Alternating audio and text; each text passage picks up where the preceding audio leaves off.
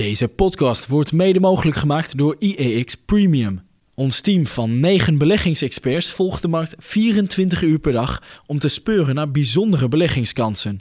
Voor nog geen twee tientjes per maand bent u abonnee en ontvangt u niet alleen digitaal alle analyses en tips, maar ook een tweewekelijks beleggingsblad. Hebt u er nog zin in? We zijn bijna halverwege 2022 en de IJs staat min 19 procent. Als u de dividendjes daar nog van afhaalt, staat u min 17,6 ongeveer. Ik zou zeggen, kijk in uw portfolio. Als u veel meer gedaald bent, dan weet u dat u heel veel risico loopt. Bent u minder gedaald, dan hebt u, belegt u wat defensiever. Hoe sta jij ervoor, uh, Niels? Nou, ik durf dat niet helemaal met zekerheid te zeggen, want ik heb de, het overzicht van de afgelopen drie weken niet bij uh, gehouden. Ik denk van, nou, het ging wel erg hard omlaag. Ik denk, nou, dat komt later wel. Maar ik denk uiteindelijk denk ik zo dat ik min 10% sta dit jaar. Dus uh, nou ja, dat is eigenlijk een outperformance. Dus eigenlijk heb ik gewoon een fantastisch jaar. Kan niks anders zeggen. maar uh, dan bekijk je dat puur vanuit Min dat 10, oogpunt. maar wel een fantastisch jaar. Uh, ja, nee, is... maar je weet, je kan niet ieder jaar kan je, kan je stijgen. Dus, nee, op, op lange termijn stijgen... Ja, het is maar net welk jaar u neemt of welke benchmark. Stijgen 7 à 10 procent bruto per jaar. We hebben afgelopen jaren zeer vette jaren gehad. Ik kijk er zelf ook niet van op dat we, dat we dit jaar echt wel op ons donder krijgen, Niels. Jij, jij wel? Nee, ja, ja goed. Je zegt het al een beetje, ja. We zien natuurlijk de rente stijgen. Nou goed, gisteren dan weliswaar hard omlaag. maar uh, de rente stijgt en daar horen dan ook lagere aandelenkoersen bij. Dat is gewoon een, logisch uh, verband. Zeker nu er toch ook wat signalen zijn dat uh, de economie wat afzwakt. De economische groei. Daar gaan we het zo meteen zeker over hebben. U hoort het al. Welkom bij de IEX Beleggers Podcast. Het is vrijdag 24 juni. Het is even na half twaalf. Nou, doet, doet, doet plus 1,8. Ik heb twee keer gekeken. Het staat er echt plus 1,8. 647. Maar, zeg ik erbij, er stond deze week wel een nieuwe lagere intradagbodem en zelfs slot. Nee, geen slot, toch Niels? Nou, lage intradag uh, ja. van, ik dacht 631 punten, 630. Dus, uh... Ja, zo ongeveer. Maar in ieder geval weer een uh, lager streepje in die, in die downtrend die we al sinds, sinds november hebben. En inderdaad, deze week, het, het is er eigenlijk de afgelopen twee weken eigenlijk ineens een beetje ingeslopen. Het is ineens een en al recessietalk op de beurs. En dat niet alleen, de koersen reageren daar bijzonder fel op. De, de koersen zijn nu echt als je kijkt naar hoe alles beweegt, echt een recessie aan het inprijzen. Daar gaan we het zo even over hebben. Er zo even over hebben. En dat is eigenlijk weer, ja, u bent het van ons gewend. Het is weer een uh, flinke waslijst. En met ons bedoel ik natuurlijk, volgens mij heb ik ons nog helemaal niet voorgesteld. Hè, nee, uh, nee. Niet. nee, maar ik denk dat de mensen ons inmiddels wel kennen, of niet? ja, dat, dat, dat, hoop ik maar. Maar ik moet eerlijk zeggen, ik ben ook moe vandaag. Joh. Echt, dat, dat de hele dag beuk maar door op die beurs. Alleen al die koersen bijhouden, het duiden, het, het, het, verhaal in je hoofd op orde hebben. Wat ook een beetje bij mijn werk hoort. Dat, dat is al een dagtaak, joh. Dat is, al, dat is al zwaar vermoeiend. En heb ik nog geen letter geschreven. Maar in ieder geval, welkom bij de IX Beleggers podcast. Nemen we zoals iedere week op hier op Beursplein 5. We zitten vandaag in de Keizerroom. Koerts, aandelenanalist van IX.nl. Ik ben Aartje Kamp, ik ben marktcommentator van IX.nl. Aan de knoppen hebben wij uh, Koen Grutters, die zorgt dat dit een mooie podcast wordt. En ja, wij hebben er eigenlijk nu al zin in, uh, Niels. Beleggers vooruitkijken. Volgende week hebben we de eerste beleggersdag op vrijdag 1 juli in het Spand in Bussum. En dan gaan wij deze Jij gaat ook nog een gewone presentatie ja. geven over aandelen. Maar die nou, zit al vol, geloof ik, hè? Ja, mijn sessie zit bijna vol. Dus, uh, dus ja, dan ga ik in, uh, in vogelvlucht de fundamentele analyse uitleggen. Hoe ik daar naar kijk.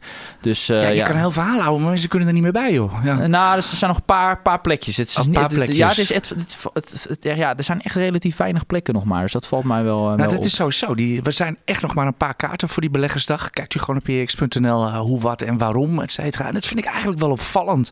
He, begin al de uitzending al heel vervelend met de AX min 20. En dan denk je van mensen hebben helemaal geen zin meer in beleggen. Willen niks meer mee te maken hebben. Die gaan zeker niet naar zo'n beleggersdag toe. Nou, toch wel. Maar ja, het is, uh, het is, uh, het is vol volgende week in, uh, in Bussum. Ja, klopt. Dus ja, en wij gaan daar onze podcast opnemen. Live met publiek. Hebben we nooit eerder gedaan. Ik, ik, ja, ik, ik, verheug me erop, Niels. Lijkt ja, dat wordt leuk. een speciale uitzending, wil dus, ik wel beloven. dus bent u daar op die dag?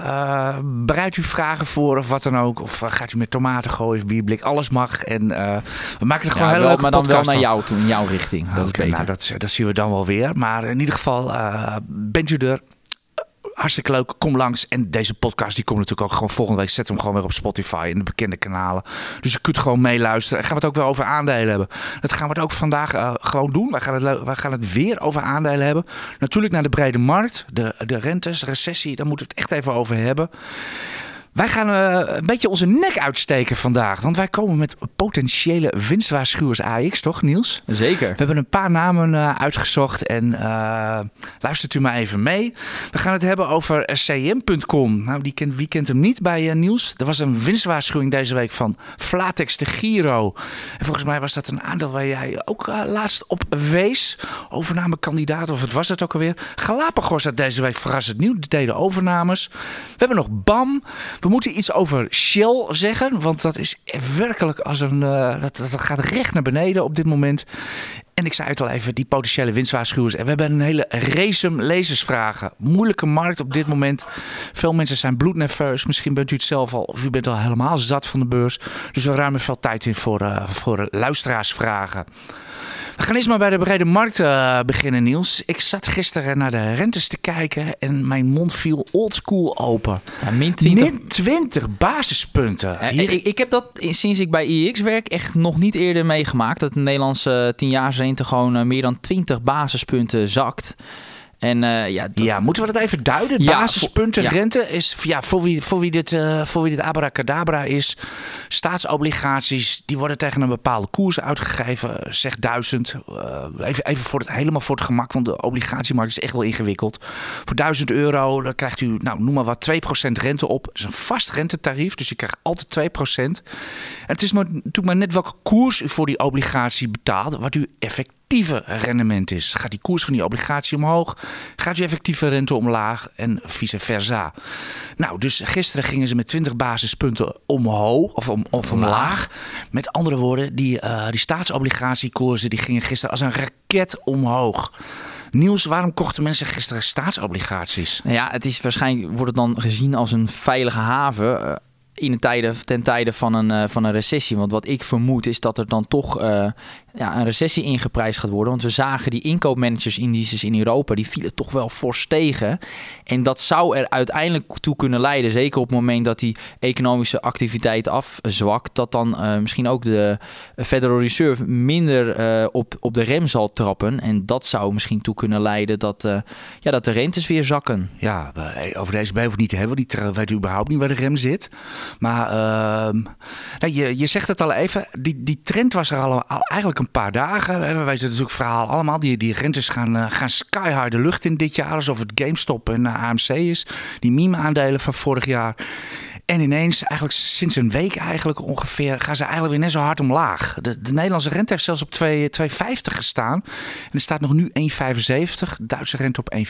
Ook de Amerikaanse rente is wat teruggelopen. Je zegt het al, uh, er, zit wat, er zit angst in de markt voor een recessie. Dan gaan mensen veilige staatsobligaties kopen. Want dan wil je, niet, uh, wil je geen aandelen hebben van bedrijven, want die gaan dan verlies maken. Minder winst, gaan minder, minder presteren.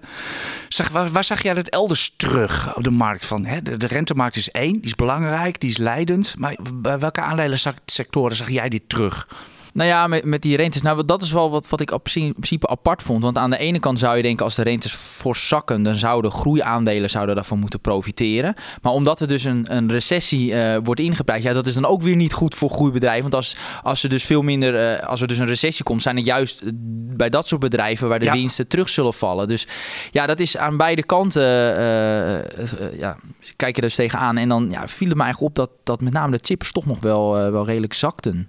Ja, wie wel slecht waren, waren de cyclicals. Ja. He, de Axo Nobels van deze wereld. Uh, vooral hebben we natuurlijk ook wel ArcelorMittal gezien. De grondstofaandelen. Aan het begin van de uitzending noemden we Shell al even. ArcelorMittal, AMG, uh, OCI. Uh, ik had van de week een grafiekje in een van mijn slotcalls geloof ik bij ons op de site. In Amerika zijn de kunstmestprijzen heel hard aan het dalen. Dus denk even goed na wat u met die OCI's doet. Ja. Uw Okies, zoals ze in goed Nederlands heeten. Uh, Shell al genoemd? Ja, ja die heb ja. je al meerdere keren genoemd. Ja, ja, ja, Verder je zelf in portefeuille, dus dan valt het misschien extra op. Ja, nou, dat, dat, dat, zal het zijn. Maar in ieder geval, het dreigt uit de opgaande trend te, uh, trend te vallen. Dus de technoten kunnen ook weer, kunnen ook weer lijntjes gaan trekken. Uh, olieprijs lag heel erg slecht. En... Dat is ook, ook een signaal van als er een recessie wordt ingeprijsd, zul je dat ook zien in die olieprijs. Die, die moet gewoon zakken. Ja, uh, energieprijzen, uh, mindere economie, minder economische tijd is gewoon minder energieverbruik. En dus uh, ja, kunt u het, kunt u het plaatje, plaatje zo afmaken. Ik zit even hard op te denken, maar ik zou even niet zo snel andere voorbeelden nog wezen waar je het echt duidelijk aan kon aflezen van ja, dat, dat, dat de markt nu toch echt wel in, in, in recessiemodus gaat. Het is altijd gewoonte dat uh, ik zie de persbureaus allemaal voorbij komen. Die gaan naar economen pollen, et cetera. Hoe groot acht jij de kans? Nou, Niels, wil jij een percentage geven? Ja. Kans op een recessie. Ja, maar dan, dan noem ik maar wat. Dat is gewoon ja, uh, het, is echt, het is echt koffie de kaart. Misschien, misschien zitten we er op dit moment al in. Want inderdaad, die, die inkoopmanagers, indices, dat zijn, de, dat zijn de beste duiders van het economisch momentum. De, economie begint gewoon bij de inkoopmanager. Die, die bestelt dingen en uh, daar begint de hele economische cyclus. Dus daarom letten markt daar zo ook vreselijk op. En ja, de, gisteren werd de consensus echt bij lange na niet gehaald in Europa en VS. En dat kon ook wel de trigger zijn voor die dalende rentes. Ja, dat, dat, ja dat, voor die echt die versnelling naar beneden. Hè? Want, want, want het ging ook uh, inderdaad al naar beneden. Wat denk jij? Ik zit aan één iemand te denken die dit misschien wel aan zag komen. En het is iemand die zit heel groot short in diverse AX-fondsen. Ja, en een meneer Ray Dalio. Ja, van Bridgewater, groot hedge fund. Wat zijn zijn posities, uh, Niels? Ja, hij heeft onder andere voor zijn short positie in, uh, in ASML. Maar ik geloof op Europese, ja, in Europese aandelen zat hij geloof ik 20 miljard short. Ja, hij heeft, hij heeft het verdubbeld, zijn positie. Ja, is er al anderhalve week geleden is hij dit gaan opzetten. Het is een hedge fund van 150 miljard, uh, Bridgewater. Dus die zitten echt serieus geld in. ASML zit ze voor een miljard short en heel veel Duitse aandelen. Uh, dat is niet puur short. We weten alleen dat hij short is. We weten niet wat voor hedges en eventuele uh, andere posities daar tegenover staan. Hebben geen inzicht in. Ik kan me niet voorstellen dat hij met 20 miljard naked short is. Maar uh, nee. Dalio is niet vies van een risicootje. Dat, uh, dat blijkt wel. Hoe serieus moet je, moet je dit nemen? Nou, ik zie dit meer een soort van als trading dat hij, dat hij wil inspelen op een korte termijn eh, daling van de, ja, van, van de brede markt. Want in principe is een short in positie in ASML niet een positie die je, die je lang inhoudt. Omdat normaal gesproken short, uh, shorters vooral kijken naar bedrijven met zwakke balansen, die niet winstgevend zijn en die relatief ja, zwakke vooruitzichten hebben. En dat heeft ASML absoluut niet. Dus dit is, zie ik met name als een, als, een, als een trade voor de korte termijn. En als lange termijn belegger zou ik hier nou niet van in paniek raken. Nee, dat zou ik ook zeker niet doen. Ik doe dat zelf ook niet. Ik zit zelf in ASML, ook in ING trouwens. Dus uh, ik, word, ja, ik word hier niet warm of koud van. Want ik weet dat zeker bij uh, ASML, je, je, legt het al uit, zal hij zeker niet lang blijven plakken. Het kan best wel zijn dat hij de volgende week alweer uitgaat. Het is echt een, echt een korte trade. Het gaat echt, het gaat echt geen maanden duren. Ja, ja, en het voordeel is, hij moet dan nog terugkopen. Dus dat, zal precies. Dan, dat is eigenlijk een uitgestelde kooporder. Zo kun je het ook zien. Ja, ja, ja dat zal worden short ook wel genoemd. Hè. Dat is gewoon, ja, dus, het is eigenlijk gewoon een kooporder die eens komt. Maar ja, ja net als de, de krachtencrash, de beermarkt, weet je nooit precies, uh, precies wanneer. Maar meestal is het wel binnen een jaar. En we zullen het wel zien. Tot nu toe komt de markt daar aardig zijn richting uit. Uh, ik denk dat het idee is van, dat hij inderdaad zag van... hé, hey, er gaat een recessie aankomen en dat is nog niet ingeprijsd. En dat hij daardoor deze trade heeft opgezet. Is dat een hele gekke gedachte? Nee, dat, dat zit je wel goed. Omdat als ik zie bijvoorbeeld naar... Uh, wij hebben natuurlijk sinds kort een Bloomberg terminal. Maar we gebruiken ook Reuters. En daarin zie je onder andere de schattingen van, van, van bankanalisten voor de komende jaren. En wat mij wel echt opvalt is dat met name de verwachtingen voor zowel dit jaar als volgend jaar, dat die nog niet echt eh, neerwaarts zijn bijgesteld. En daar zit dan nog wel de nodige ruimte, zeker op het moment dat er een eh, recessie komt. Dus ik, ik verwacht wel dat, uh, dat analisten hun, uh, hun taxaties nog zullen, neerwaarts zullen bijstellen. Dat zou eventueel kunnen leiden tot koersdruk op korte termijn. Alhoewel we ook wel weten dat die verlagingen er nog weer aan zitten te komen. Dus dat is net, ja, dat ja, is net hoe je er naar kijkt. Klopt. Ik heb van de week ook een stuk op de site gezet, volgens mij. Onder meer de Wall Street Journal, Barron's. Ja, die hadden gewoon berichten. Ja, het is een kwestie van tijd dat de analisten hun verwachtingen gaan verlagen. Voor omzetten en winsten dan. Want uh, ik heb naar de grafiekjes gekeken. De lijntjes gaan nog steeds van linksonder naar rechtsboven. Bij de S&P 500, bij de Nasdaq, bij de AX vlakken ze wel wat af. Maar het is echt wachten tot, tot die verlagingen gaan komen. Ja, en dan wordt ook gelijk de index weer duurder. Hè? Want de AX is in het afgelopen jaar, we hebben het over een indexdaling dit jaar van, van 20% en 23% vanaf de top. Maar de AX is de helft goedkoper geworden. Ja. Van, van 23 keer de verwachte winst naar nu 11, 12. Ja, dat, dat krijg je dus als de winsten dus oplopen naar verwachting en de koersen zakken zakken, ja, dan gaat die waardering extra hard omlaag. Ja, maar goed, als die winstverwachtingen dus omlaag gaan, dan gaat die waardering weer Ja. omhoog. En dan zitten we met inflatie en eh, de hele bingo. En dan moeten we het puzzeltje weer gaan leggen van wat we op dit moment, eh, op dit moment voor aandelen willen betalen. Overigens, eh, over de inflatieverwachtingen, die lopen terug. Die, zijn, die hebben een heel, op enkele maanden een heel voorzichtig downtrendje naar beneden. Let wel de inflatieverwachtingen van de markt zoals ze worden inges- ingeprijsd. Het staat nog niet echt op de, op de databorden. En vandaag was Japan, eh, had een cijfer van 2,1% CPI, consumentenprijzen year, year to year. En ja, voor, voor Japanse begrip is dat hyperinflatie zo ongeveer. eh. Ja, want die zijn gewend nul of negatief. En dan is 2% eigenlijk precies wat ze willen. Ja, twee maanden op rij. Kan de ECB van dromen. Vet trouwens, eh, vet trouwens ook. Oké, nog, nog iets wat, eh, wat ja, eigenlijk al een paar weken speelt. Crypto, bitcoin. Ja, Ben jij er al in gedoken? nou ja, maar dat is natuurlijk iets. Jij zei van ik wil kopen als, als, als die dip er is. Nou, ik, een mooiere koopmoment heb je bijna niet. Want ik geloof dat dat van 65.000 nu naar 21.000 dollar is gezakt. Eh, nou, het verbaast me dat er nog ja, 2021 staat, moet ik heel eerlijk zeggen, eh, Niels. Want het krijgt gewoon een systeemcrisis, in eh, liquiditeitscrisis in cryptoland. Ja, kan je dat Dus uitleggen? er zijn... eh, pff, kan je dat, heb je een uur? Nou ja, liever niet. In twee minuten, max. Om eh, eh, even heel kort uitleggen. eh, kijk, in een markt zijn natuurlijk alle partijen van elkaar afhankelijk. Qua aandelenstromen, eh, alle geldstromen, alle transacties lopen. Iedereen is van elkaar afhankelijk. En dat is allemaal gebaseerd op vertrouwen. En zodra het vertrouwen weg is omdat er een partij in problemen is en misschien zijn verplichtingen niet kan nakomen, gaat iedereen op zijn handen zitten. En er cirkelen natuurlijk altijd gieren boven de markt rond die graag even dat nog een zetje geven. Of daar links of rechts van profiteren. En eh, ja, er zijn, er zijn nogal wat partijen die zijn, eh, die zijn groot in de problemen. Die moeten, eh, moeten financieren en weet, weet ik veel wat. En dan ja, dan daalt die koers ook nog, daalt die koers ook nog als een gek. Want dat, dat, dat is het inmiddels wel. Dus eh, ik verbaas me dat, dat, er- dat er nog 20 staat. Ik had er veel lager verwacht. Want het risico, je downside op dit moment is gewoon 100%. en we hebben aan het Luna gezien, die stablecoin die een paar weken geleden sneuvelde. Dat dat in enkele uren kan gebeuren. En eh, dat is het risico. En ja, dan zit ik te kijken. Ja, de upside is natuurlijk anybody's guess. Ik heb 100% downside, zo zie ik dat. En ja, wat is mijn upside? Ik heb geen idee. Nee, maar ik heb ook positief nieuws. Want er zijn, ik, heb, eh, ik heb enkele influencers gezien die zeggen dat de bodem dichtbij is. Eh, ja, bodembellen, dat, eh, dat kennen we. Dat, eh, Daar heb je helemaal niks ja, aan. nee, daar heb je niks aan. Wie daar ook heel goed in is, is Katie Wood van het beruchte ARK Fund. Daar zit al die ni- niet winstgevende tech in. Min 75 vanaf de top. Die heeft ook al tien keer de bodem gebeld. Ze heeft het al een tijdje niet meer gedaan. En ARK, in tegenstelling tot hè, tech ligt heel slecht. En we zien nieuwe lage bodems. Het meest afgestrafte fonds heeft geen nieuwe lagere bodem nog neergezet. Dus iemand die een bullish signaal zoekt, die kan die daar misschien vinden. En in China eh, is Alibaba misschien weer aan een eh, uptrend bezig.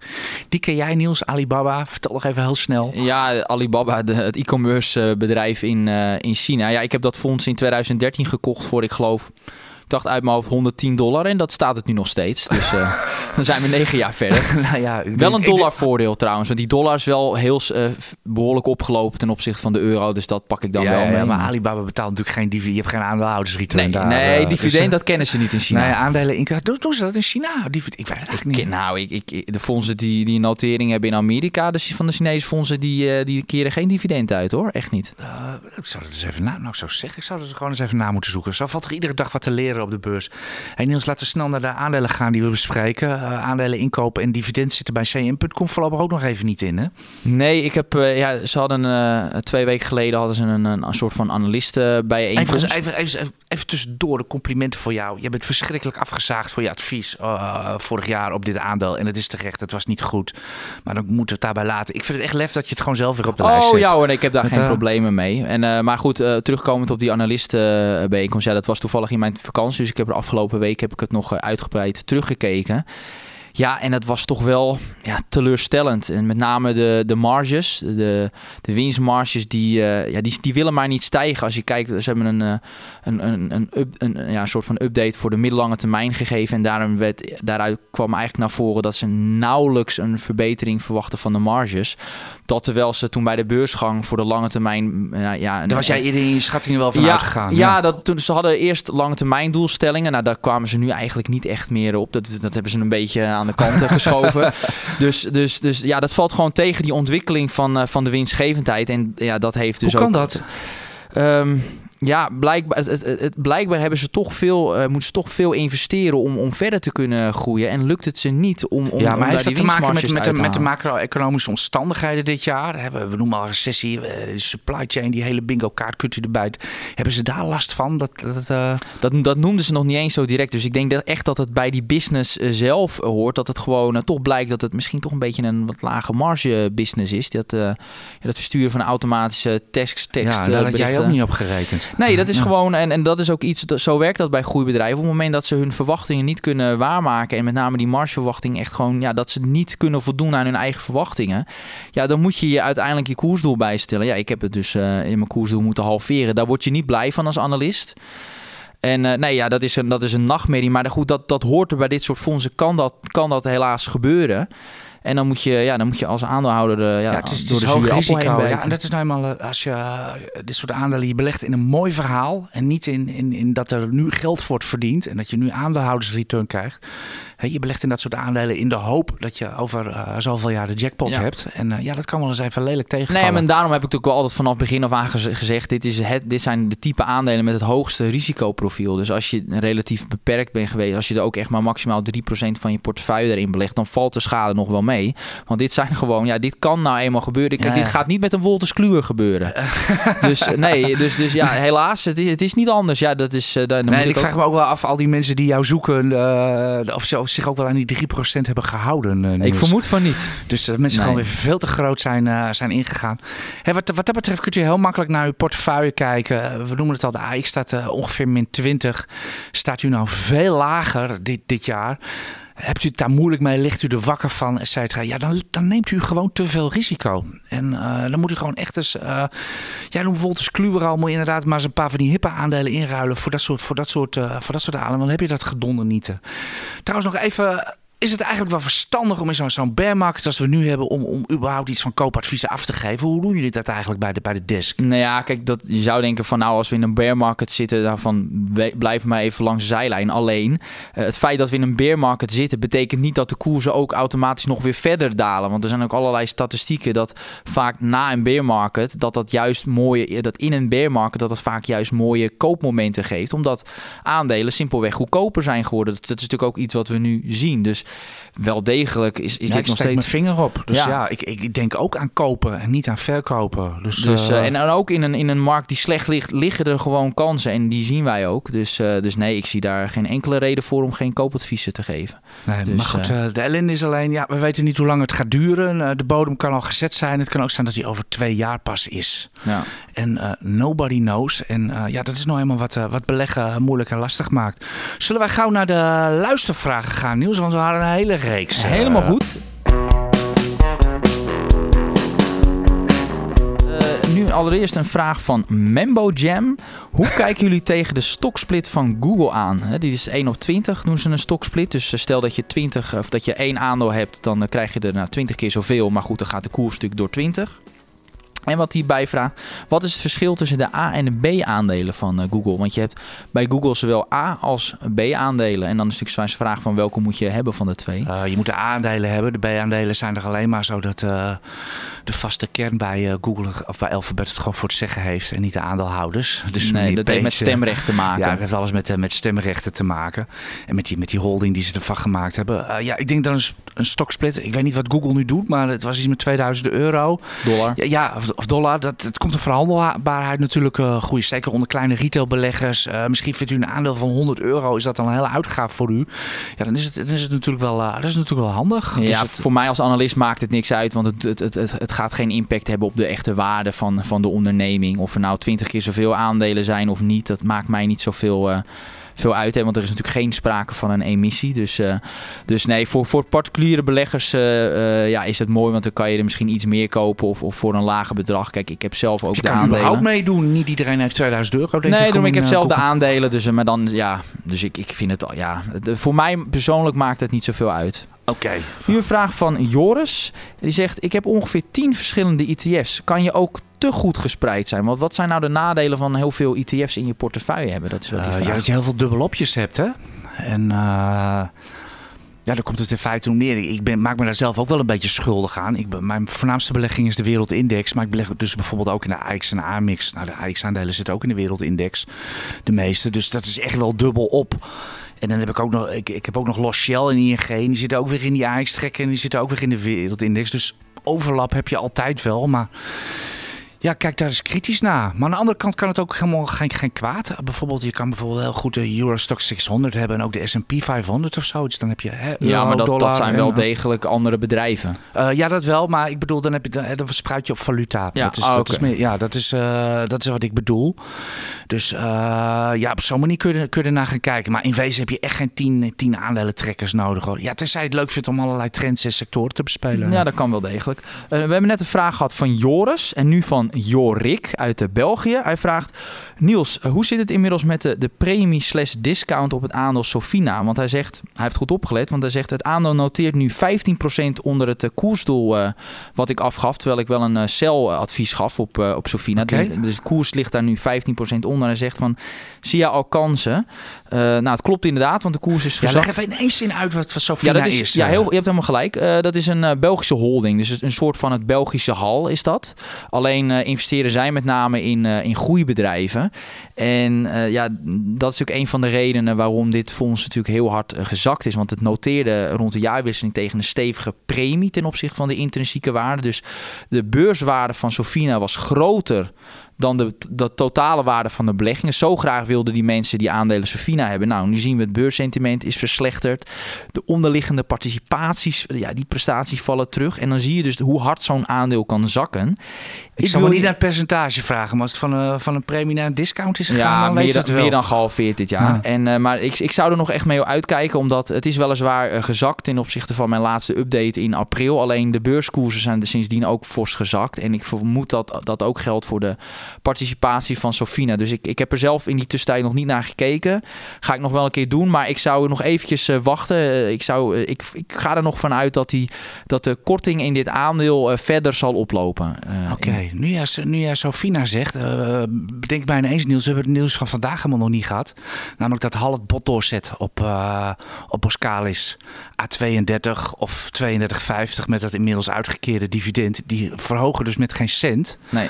En eh, ik, denk dat, het- ik denk dat het typisch Hal is. Die denken, eh, die zitten daar nu in Rotterdam eh, met hun benen op tafel. Zo van, eens kijken wie al die beleggers die gaan vanzelf wel knikkende knieën krijgen. Ja, wat ze in een bear market. En die gaan wel verkopen aan Nou, dat ons. is natuurlijk wat, wat Hal nu mee heeft. Natuurlijk het slechte beursentiment. eh, waardoor ja, misschien dat bot achteraf dan misschien wat aantrekkelijker oogt. Wij zijn er als beleggersdesk niet heel enthousiast over. Er is Eh, niemand in de markt. Nee, dus, dus misschien, ja, daar heeft misschien Hal een beetje mazzel bij dat, dat het sentiment dan wat slechter is. Want dan, ja, misschien dan lukt het ze wat sneller om, om toch door, om het door te zetten. Ja, even, ik heb niet de precieze getallen in, mijn- in mijn hoofd. eh, maar ze moeten inderdaad nog een paar procent eh, zien binnen te halen van de uitstaande aandelen. En dan, dan kunnen ze het inderdaad zelfs van de beurs gaan halen. Boskalis. Ik denk dat Hal, Hal heeft alle tijd. Maar ze, eh, ze, daar trekken ze altijd. Voor tijd hebben ze altijd zat. Maar geld, nee, dat, eh, dat Nee, hoeft hij bij doen- niet zo dat doen ze snel. vaak Dat doen, ze, dat doen ze heel moeilijk over. Nu een vraag van Natasja. We zitten bijna op de helft van het jaar. En ze vraagt van hoe zit het met jullie voorspellingen voor 2022? Die heb ik mooi niet afgegeven. Ja, ik wel. Eh, ik had er tien. En nou, dat is een fantastisch idee voor een spelshow.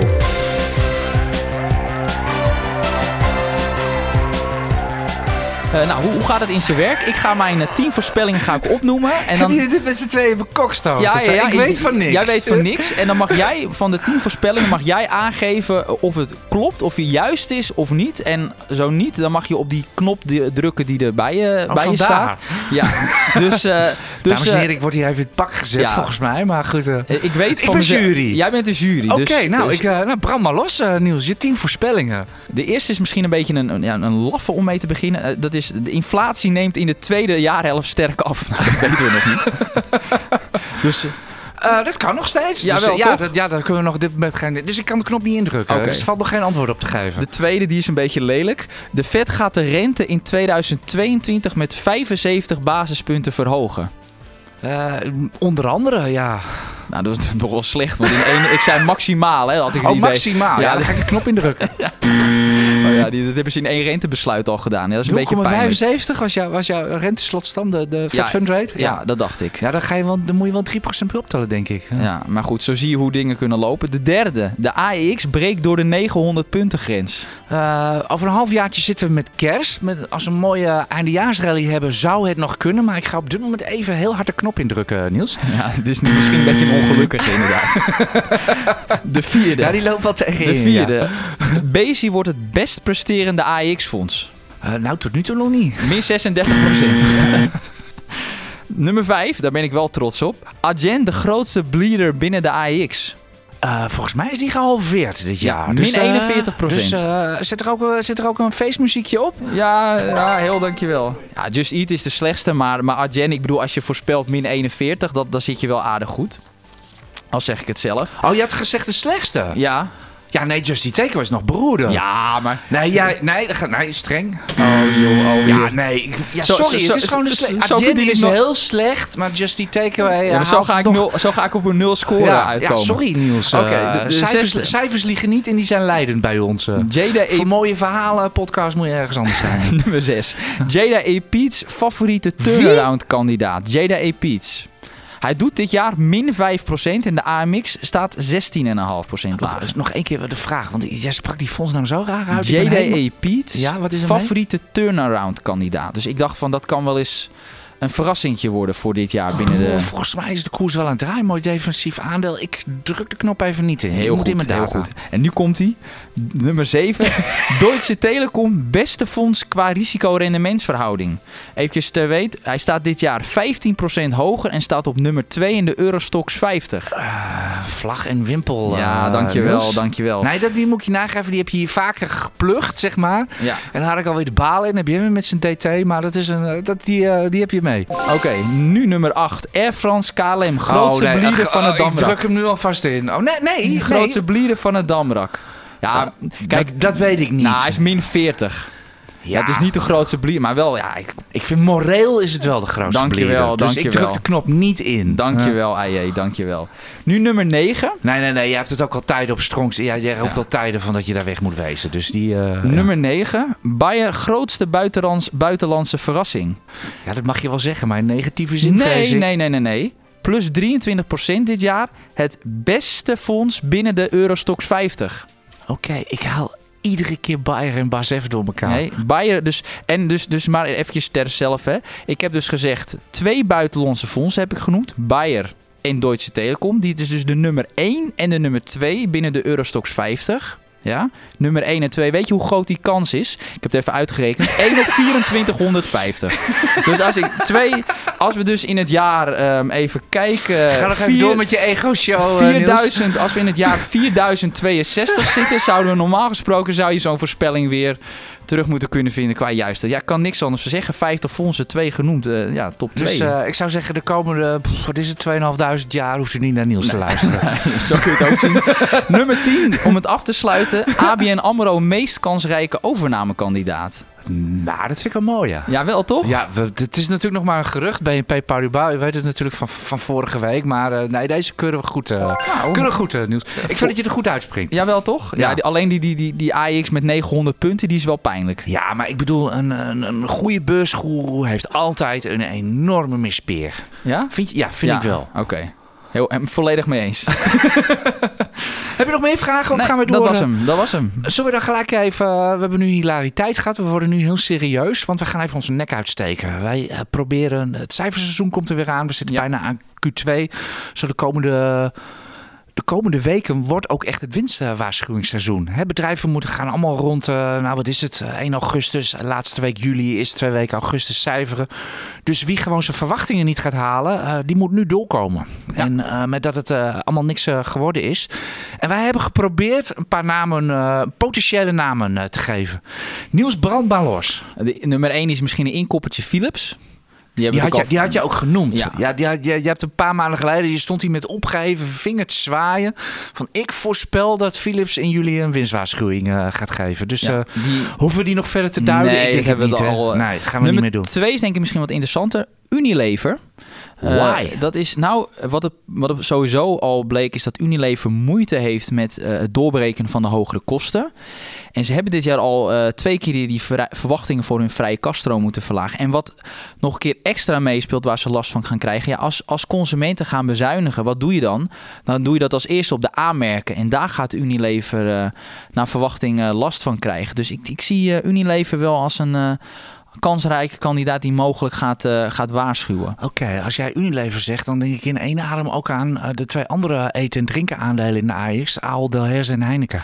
Ja, Ahold. is- ehm, ja, als je ziet met name wat bijvoorbeeld Target doet, Walmart, Ja. ben ik daar ook wel wat voorzichtiger over bedoel, geworden. Eh, Ahold is vooral afhankelijk van, van de VS natuurlijk. Hè. Daar is meer dan de helft van de omzet vandaan. En eh, ja, daar hebben we wel wat eh, retailers voorbij zien komen. Eh, overigens zag ik dat steeds niet in die koers van Ahold terug. Hè, als Target werd geloof ik gehalveerd of zo. Weet ik veel. Nou, dat wel, want die, die dacht dat Target met die dramatische cijfers naar buiten Ja, kwam. die hebben twee winstwaarschuwingen in drie weken ja, maar toen ging of zo, Ahold of zo min 3, dan denk je, het valt wel mee. Maar ik weet toen, toen was het geloof JP Morgan, die gaf het een koopadvies of zo. Dus dan alsnog 3% Oeh. dalen. Dan, eh, hè? Dus, Ja, dus dat we, zie je. we hebben van de week gezien bij, eh bij ArcelorMittal wat een advies van JP Morgan, de grootste bank, Ja. westerse bank, eh, wat dat teweeg brengt. Dus, nee, dus Ahold, ik, ze hadden natuurlijk bij de eerste kwartaalcijfers hun outlook wat licht verhoogd. Ik moet dat nog zien bij de halfjaarcijfers. Dus ze hebben gewoon ja, toch wel moeite met die hogere kosten. Ja, hey, maar Heineken, ik bedoel, in goede tijden heffen we het glas, maar in slechte tijden, recessie, grijpen we naar de fles. dat de- is normaal natuurlijk wel zo. Eh, maar ook de brouwers hebben natuurlijk wel te maken met forse gestegen kosten. Ik, het is wel zo, ik, ik durf Heineken wil ik eigenlijk wel intrekken. Ja. Ja, nee, ik heb we hebben hem op de lijst staan, maar ik wil hem vandaag intrekken. Want vandaag kwam Do- eh, Deutsche Bank die kwam met een koersdoel en een adviesverhoging voor. Deutsche Bank, lieve schat. Ja, dat weet ik. Ja, ik weet dat dat over het algemeen dat ze er vaak naast zitten. Alleen, waar staat Heineken natuurlijk onbekend? Dat ze vlak voor de cijfers nog wel eens een belrondje willen doen met analisten. En deze analist was wel heel stellig dat, dat het bedrijfsresultaat waarschijnlijk boven de consensus uitkomt. Dus zal zal Heineken Ja, dus misschien wat verteld hebben? Ja, dus het zou kunnen. Het zijn inderdaad eh, eh, bedrijven eh, Heineken, Axel Nobel, Randstad. eh, ja, die hebben er nog wel eens een handje van om van tevoren de, ja, de analisten in te zeilen. Dan gaan ze mee lunchen of wat dan ook. En eh, dan gaan ze dingen tussen de regels doorzeggen. En, eh, of niet. Ja, dus daar En houden dat wij is- niet van. Nee, dat is, eh, de, ja, wij, er zijn meer mensen in de markt die hier een pesthekel aan hebben. Ja, het is, gewoon- het is gewoon geen gelijkheid van informatie. En Nee. AFM doen we wat aan. Ja. Nou, de Randstad hebben we op de lijst. Al denk ik dat het net iets te vroeg is. Want eh, de arbeidsmarkt is natuurlijk nog wel bijzonder krap. Ik denk eerder dat zij misschien over enkele kwartalen misschien eh, komen als die recessie daar is. Ja, Eh, want, want ja, bij recessie is het eerste wat je natuurlijk denkt, cyclicals eruit, hè? ja. Ja, ik zou Rand- Randstad nu ook niet willen hebben hoor. Absoluut niet in Dus portefeuille. ehm, bl- ik dacht dat het nog redelijk bleef liggen de afgelopen week. Maar Ja. ik denk inderdaad dat jij gelijk hebt. Dat, we zitten nog altijd met een overspannen arbeidsmarkt. Hè? Daar komt het gewoon Ja. wel op neer. Dus eh, ik, zou Ah. die niet, eh, ik zou ze nu niet willen. En tenslotte PostNL, gewoon omdat het kan, denk ik. of een toelichting. Ja, geef me even een toelichting. Nou ja, goed. eh, PostNL is natuurlijk ook best wel conjunctuurgevoelig. Want op het moment dat we natuurlijk me- eh, vanwege een recessie minder gaan kopen, zullen er ook minder pakketjes worden eh, bezorgd. Ik denk ook wel dat je misschien op die dure postregels misschien wil bezuinigen. En, en, want en die zijn post moet ook dure benzine betalen. Want Ja. die bestelbus. Of, Ook is dat, dat of is dat een beetje te boerenverstand geredeneerd? Nee, daar heb je gelijk in. Dus Ja. dat, dat, daar heeft, het bedrijf ook mee te maken. Maar goed, PostNL heeft natuurlijk eigenlijk al gewaarschuwd bij de flink. eerste kwartaalcijfers. Dus misschien nog een keer. Hè? Oké, dit was ons lijstje. Ja, Nou, we gaan, we gaan het maar zien. dan als eh. we het dus Wacht samenvatten. even, dan kunnen we over drie weken weer een quiz houden. Of als het cijferseizoen... eh, ja, maar het- samenvatting, ik denk de meest kansrijke, kansrijke die we genoemd hebben, of ja, kansrijke tussen aanhalingstekens, denk ik sowieso Philips en dan denk ik ook Unilever. Oké, dit, is, eh, dit, is, dit is serieus. We gaan zien, we gaan zien wat het wordt. Galapagos deze week. Twee overnames. Even snel, eh, Niels. De eerste, ik, ik, ik heb geen verstand van biotechs. Eigenlijk ook niet van, van Galapagos. Jij zit erin. Maar ik keek in het persbericht eigenlijk maar één, naar één ding. Van hebben die twee partijen, want ze doen twee kleine overnames. Hebben die producten in het schap? Nee, nog niet. Maar ja, dat, dat is vaak zo als je een biotechbedrijf uh, overneemt. Ja, dat, het, het is, je, je hoopt natuurlijk dat, het, dat dat uiteindelijk wat wordt al met al ben ik, ik ben neutraal, niet heel enthousiast over deze overnames. Omdat uh, ja, het, uh, het, gaat om Cellpoint en Abound, Abound Bio. Ja, ik heb er echt nog nooit van gehoord. Dat gaat dan om 140 miljoen. Alleen wat het is, is dat die zijn actief op het gebied van kankerbestrijding. En dat is helemaal niet de expertise van Galapagos. Dus aan de andere kant, er zit een nieuwe topman. Dus dan is het ook wel weer logisch dat hij is, misschien... Is dat, is dat mijn analyse goed van biotech zoekt product? Ja, ja, geldt dat een beetje voor Galapagos? Dat, dat geldt voor Galapagos. Uh, maar goed, ja, dus het is toch een heel andere tak van sport. Ik zag dat analisten van zakenbanken waren niet enthousiast. Onze analist Martin Krum is daar dan iets neutraler over. Dus ja... Ja, je hebt de aandelen. Hoe kijk jij er tegenaan? Ja, ook neutraal. Ja, 140 miljoen is ook niet zo heel veel als je kijkt naar de cashberg van 4,6 miljard. Ja, maar die cashberg gaat nu wel omhoog. Ja, dat klopt. Ja. Dus uh, ja, ik heb, ze, ik heb ze in portefeuille, maar ja, dat is meer omdat het onder de kastenpositie noteert. Ja, ik ben niet over Galapagos niet uh, laaiend enthousiast. Er was er van de week een dikke winstwaarschuwing van Flatex de Giro. Uh, Past dit in het, volgens mij was het vorige week in de podcast of de week daarvoor dat we het hadden over inderdaad marktpartijen als brokers. Uh, ja, waarom die niet lekker meestijgen met de volatiliteit. Is hier het antwoord? Ja, wat je dus ziet, en dat, dat ziet uh, Flatex Gier, dat met name particuliere beleggers minder uh, zijn gaan handelen. En uh, ja, dat, dat valt echt op. Want, wat we mij, uh, want in april hadden ze nog een handelsupdate. En toen zeiden ze van nou, uh, we rekenen op een stijging van het totaal aantal transacties van, 100 naar, van 91 miljoen naar 105 miljoen dit jaar. maar, maar nu ineens denken ze nee, het wordt geen stijging naar 105 miljoen transacties, maar een daling naar 80 miljoen. Dus ja, op een, een of andere manier de afgelopen twee maanden dat heeft... Van de helft verkooporders voor Flatex de Giro deze week nou, neem ik Ja, aan, dat of is, wel, dat is wel heel hard gegaan. Uh, desalniettemin, uh, het is wel zo verwacht dat het bedrijfsresultaat ongeveer gelijk blijft dit jaar. En dat komt met name doordat de omzet die de de Giro maakt per transactie wel fors omhoog is gegaan. En een lichtpuntje is dat de netto winst wel in het eerste halfjaar al hoger is dan uh, in het gehele vorige jaar. Dus in principe qua winstgevendheid gaat het eigenlijk nog wel goed. En dat is natuurlijk een, een voordeel van, van de Giro. Ze hebben nu nog relatief veel kosten als het gaat om marketing. Op het moment dat ze dat een beetje terugtrekken, gaan die uh, winsten kunnen al zeer snel uh, oplopen. En ja, als ik kijk naar negen keer de verwachte winst voor dit jaar, zeven keer de verwachte winst voor volgend jaar, dat zijn bijzonder lage waarderingen.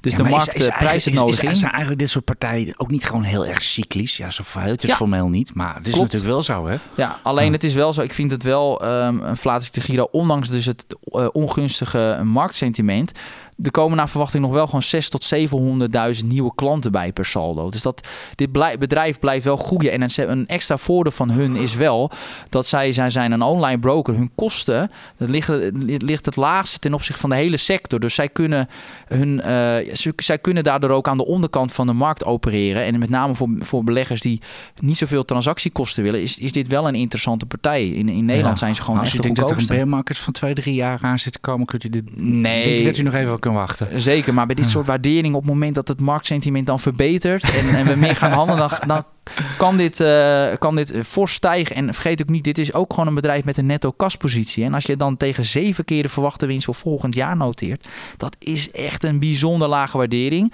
Wat ik wel wil meegeven, Plucht Niels nog even door. is dat, ja. uh, dat de transparantie van het bedrijf, dat valt wel tegen. Met name de opbouw van hun winstgevendheid. Ze zijn daar niet, ze zijn niet heel erg open. En ik denk dat dat ook een van de redenen is waarom uh, beleggers toch een, een lagere waardering toekennen aan dit bedrijf.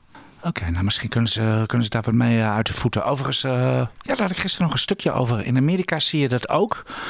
Particuliere beleggers blijven, dat had niemand verwacht, wel doorkopen. Maar ze verschuiven van individuele aandelen naar trekkers en indexfondsen. En misschien hebt u dat zelf de afgelopen half jaar, drie kwart jaar ook ontdekt van... Uh, ja, kijk, als uh, aandelen omhoog gaan zijn ze heel erg leuk. Maar als aandelen omlaag gaan, individuele aandelen, je bent er de hele tijd mee bezig. En met trekkers heb je dat veel minder. Heb je, ik, ik merk dat zelf heel sterk bij mezelf. Heb jij dat ook, uh, Niels? Uh, niet zozeer in mijn directe omgeving. Wat wel zo is dat die trend er al langer is. Dat mensen meer naar ETF's neigen. Omdat je dan... Je de markt niet zo... Hè? Je hoeft met name name ook de markt niet echt te volgen. En ja, mensen hebben natuurlijk ook andere dingen te doen gewoon door de dag. Kijk, beleggen is ook ons werk.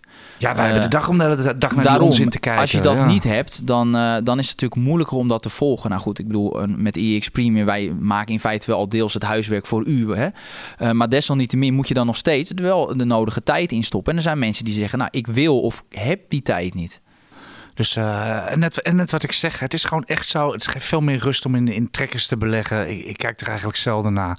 Met- die paar aandelen die ik heb, daar, daar kijk je ieder moment naar. Eh, Ja, op, en- vraag me niet waarom, maar zo En werkt je het. hebt het over die paar aandelen die je hebt. Eentje daarvan is Shell. En die gaat hard omlaag. Ja, eh, ja, dat is gewoon een recessietrade, eh, Niels, denk ik. En eh, wat dat betreft dat Redalio die er ook wel uit kunnen, eh, kunnen vissen. En dan kan je een hele makkelijke hedge tegenover zetten. Dan ga je long in de oliefutures. Um, het is, het is simpel, een recessie. Ik zei het ook al, god, ook voor de andere grondstoffen aandelen en de cyclicals. Dat betekent gewoon minder economie, minder energieverbruik. Dus minder olie, gas. eh, nou, waar Shell allemaal maar zijn eh, energie vandaan haalt. Want ik noem Shell een energieconcern en geen, en geen olie- en gasconcern. Dus dat wordt gewoon minder, wordt gewoon minder, in, eh, minder omzet en minder kaststroom. Ja, Punt. maar het voordeel is wel dat zij natuurlijk zijn een relatief lage schuldgraad. Ze hebben natuurlijk een behoorlijk de schulden afgebouwd. Dus qua bedrijf is blijft gewoon Ja, een het heel is- ijzersterk ja, bedrijf. Het is ijzersterk. En ja, kijk maar eh, verder eh, vormt hij zich vooral zelf een mening over de energiemarkt eh, op dit moment. Dus ja. ja, de wereld ver- verbruikt eh, 100 miljoen vaten olie per dag. Of die nou uit Rusland komen, of uit Venezuela, Iran of, of Saoedi-Arabië, of hier uit de Noordzee. het vindt altijd ergens zijn aftrek. ja. Nou, tot slot, BAM nog eventjes heel kort. Ja, toch? Bam? Ja, heel kort. Ja, want ze hadden de Duitse tak verkocht met een boekwinst van 50 miljoen. En daarop lijkt het wel echt dat ze zich nu focussen op die Nederlandse, Britse en eh, Ierse markt. Eh, wat jou betreft, goed, goede beslissing. Ja, absoluut. dat is wel grappig. Want ik mocht van de week bij BNR mocht ik iets zeggen over, over BAM. En hield ik eigenlijk gewoon dit, dit verhaal. Ik denk de onder, de nou, ja, nieuwe topman. Hij zit er ook weer drie jaar geloof ik. Ja, die is, eh, die is ernstig aan het saneren. En eh, geen flauwkul meer binnen dat bedrijf. En, en dat betaalt zich uit. Dit is gewoon even een, gewoon een mooie meevaller van 50 miljoen. Dat is veel geld voor BAM. En dat gaat, dat gaat, wordt de balans van versterkt. En ook bij jullie hier op de desk, we hadden een tijdje lang toch nog wel zoiets van... nou, is er nog geld nodig bij BAM? Gaan ze nog een emissie doen of wat dan ook? Is dat gevaar nu over? Ik heb zelf wel de indruk... ik, ja, ik vind wel die solvabiliteit nog altijd heel zwak. En op het moment dat je in een recessie eh, belandt, zijn dat over het algemeen niet de bedrijven om daarin te, in, te, eh, in te beleggen. Eh, nee, dat zei ik ook in de uitzending. Ik vind BAM, er komt een recessie aan en dan is BAM maar geen aandeel om in... In, in principe is een bouwbedrijf dan geen bedrijf om in, de, in te Nee, gaan beleggen. Anderzijds, de waardering is wel bijzonder laag. Dus er zit Ja, wel ja, al ja. wat nodig Ja, in. maar ja, als ik zie dat... dat hoe- wat was dat sommetje van de rekenkamer gisteren? Dat we hebben een miljard euro uitgegeven om huizen te bouwen en dat heeft nul opgeleverd. Oké. Dus ja, daar gaat BAM ook geen omzet uithalen. Nee. Dus eh, oké. Vinden we het mooi geweest zo, eh, Niels? Ik denk het wel, Ja. hè? Ik denk dat we De belangrijkste dingen hebben behandeld. Ja, ja, uiteindelijk lopen we hier altijd weg met het idee van... we hebben de helft niet besproken. Maar er gebeurt zo waanzinnig veel op de beurs eh, momenteel. Volgende week eh, gaan we de inkoopmanagers in deze zien. Ook voor Nederland. Zet de recessie hier ook echt in. We hebben een payroll report. eh, en we moeten gewoon duimen dat er niet te veel winstwaarschuwers eh, komen. Liefst helemaal geen. Eh, prettig weekend. We wensen u heel veel succes volgende week op de beurs. En wij hopen u volgende week vrijdag in het Spand in Bussum te zien. Tot dan. Bedankt. Nog even een reminder. Wilt u de analyses en kooptips van Niels Koerts en de acht andere beleggingsexperts ontvangen? Dat kan. Voor nog geen twee tientjes per maand bent u abonnee en blijft u digitaal constant op de hoogte van de nieuwste analyses en tips. Daarnaast valt er elke twee weken een gloednieuwe editie van het IEX magazine op uw deurmat. Meer weten? Ga naar iex.nl/podcast.